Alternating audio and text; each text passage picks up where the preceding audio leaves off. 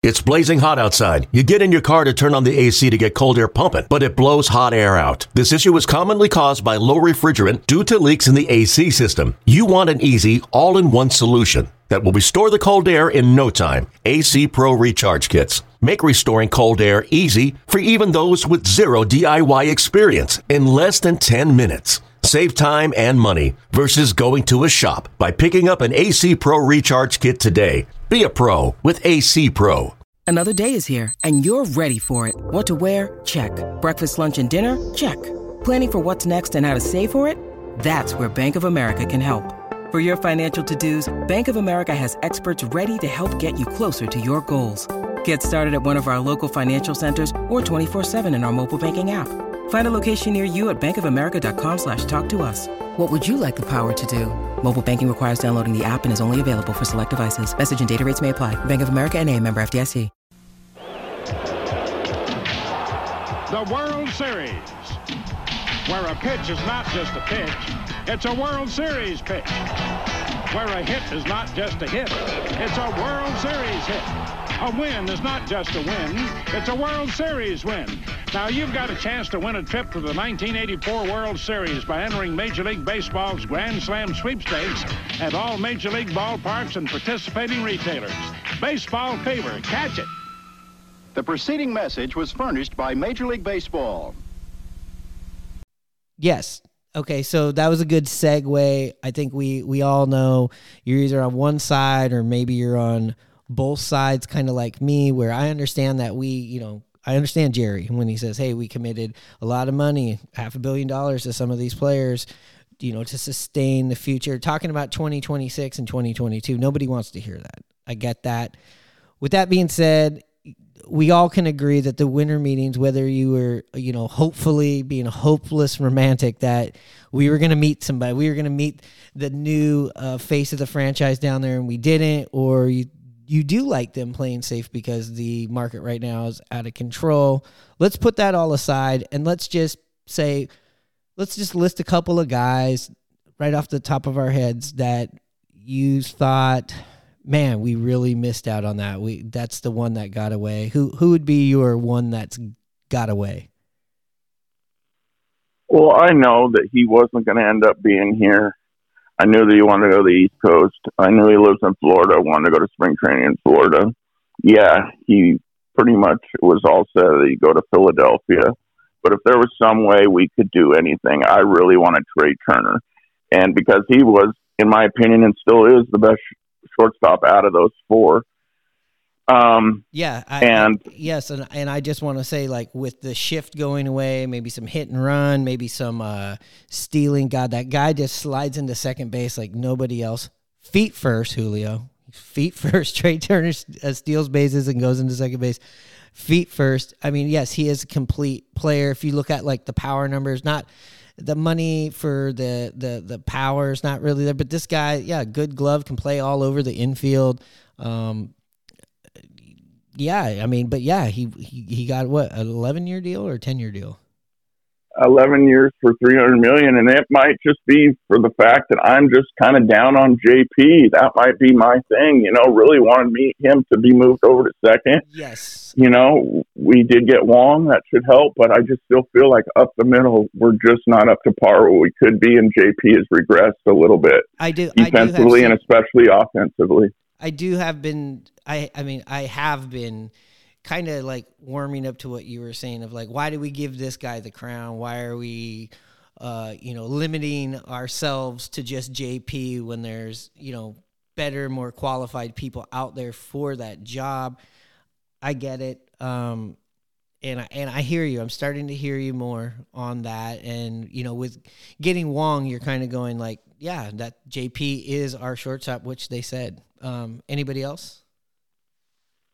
No, and I and you know, look on to play the other side. I mean, JP's contract of ten million a year for the next few years um, is a steal compared to today today's standards. Oh, yeah. So I get that as well. He's a free agent, you know, and he has the season that he had the year before. He's he's getting twenty million. Yeah, exactly.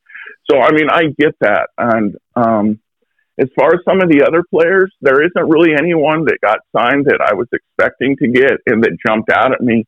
The Nimmo deal was a lot of money for a guy that's just had one good year, basically coming out last year, and then signed for eight years. I mean, that'd be pretty hard to swallow as a Mariner fan, especially knowing how tight they are. Yeah, uh, the Nimmo one, uh, Nimmo, Nimmo. I, I don't know. It just seemed like a lot for for that that guy. I, I me personally, I'm not that sold on him. Uh, you know, for the longevity of the guy, I, I I'm just really not. Yeah, I mean, I'm with you there. I mean, but I'm just so back and forth. I mean, like I say one thing a sec, but I know also that the Mariners could afford it and take that risk. So it's just I'm just so back and forth and frustrated with things that I'm just it's just hard for me on a lot of things. But there's some good players out there still. I mean, I wouldn't even mind us going to sign a big pitcher that's still out there. You know, maybe a Rodón. I mean, that would be cost a lot of money, but that's another way to as Jerry says, augment the lineup and the team by signing him and not having to worry about so much offensive ball, but shutting down the offense with another great pitcher.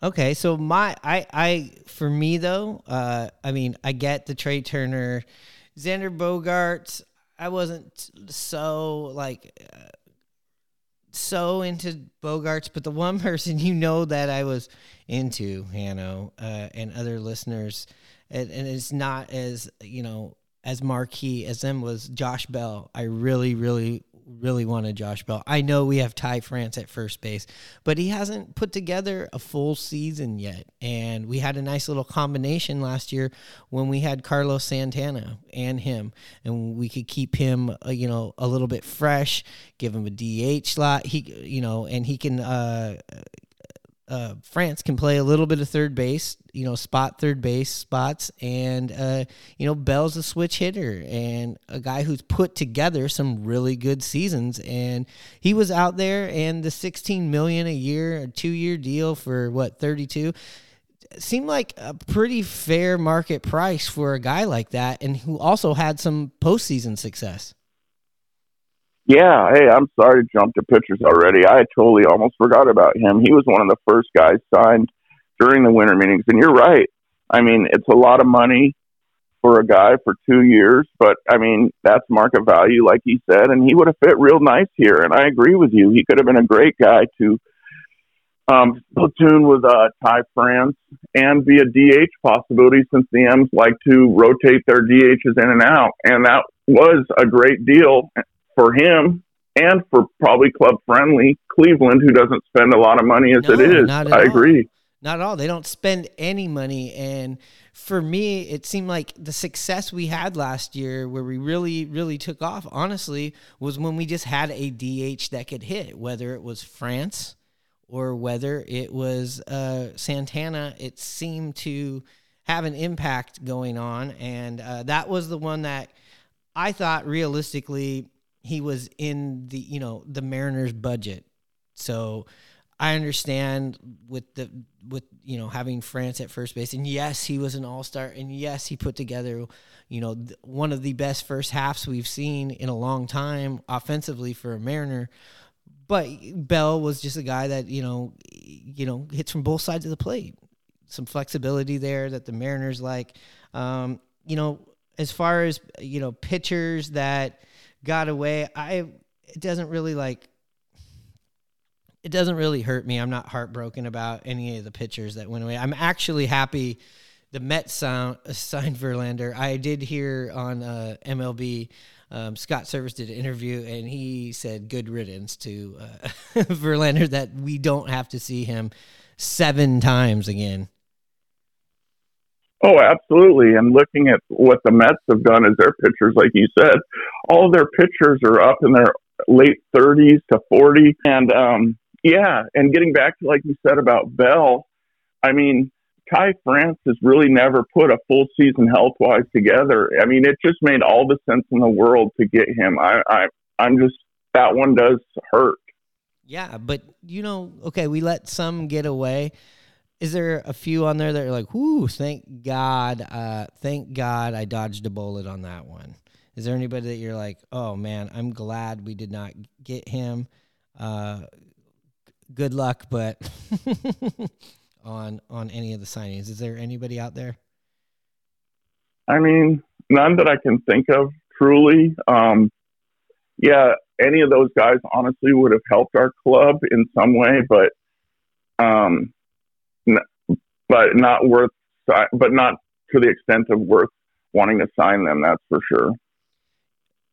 For me, I guess if I had to pick one that I just go, uh, yeah, good good luck with uh, good luck with that. Honestly, would be this guy Aaron Judge in New York. You know, that would that would that would be the, that would be the one. No, there there really wasn't any bad moves. That's I think a lot of the frustration that we were seeing. We were just seeing everybody else get theirs and we weren't getting ours. But then again, you know, the these these were just 4 days, 4 days in December. You know, there's still a lot of time, a lot of room. I'm sure there were some connections made down there and, you know, Carlos Correa is still available. Do I think the Mariners are going to get him? No. Uh, but if we could get him and you you were like, well, what are we going to do with Crawford and uh, uh, you know Kolten Wong? I'd be like, who cares? You know, but I, I don't think we're going to get him. Oh, I'm in the same boat as you. I mean, I would love to be like some sleeper team that comes in and swoops Correa. Do I think I, I'm with you?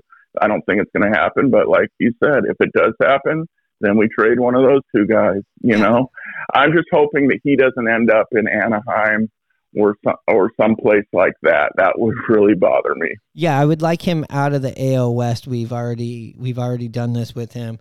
But yeah, one of those teams that likes to spend money is probably the biggest threat. Yes, definitely. That's the thing that really concerns me about this whole um, off season is, you know, Anaheim's picking up some players. So is Texas. They're getting deGrom. I do. I think he's going to be healthy at all times. No. Uh, do they still have money and look like they're going to spend money on pitching? Yeah, probably. So it's just closing the gap. You know, the Mariners, like I said, are still one of the top teams in in the American League. But let's try to distance ourselves from the other teams and not have this gap get closer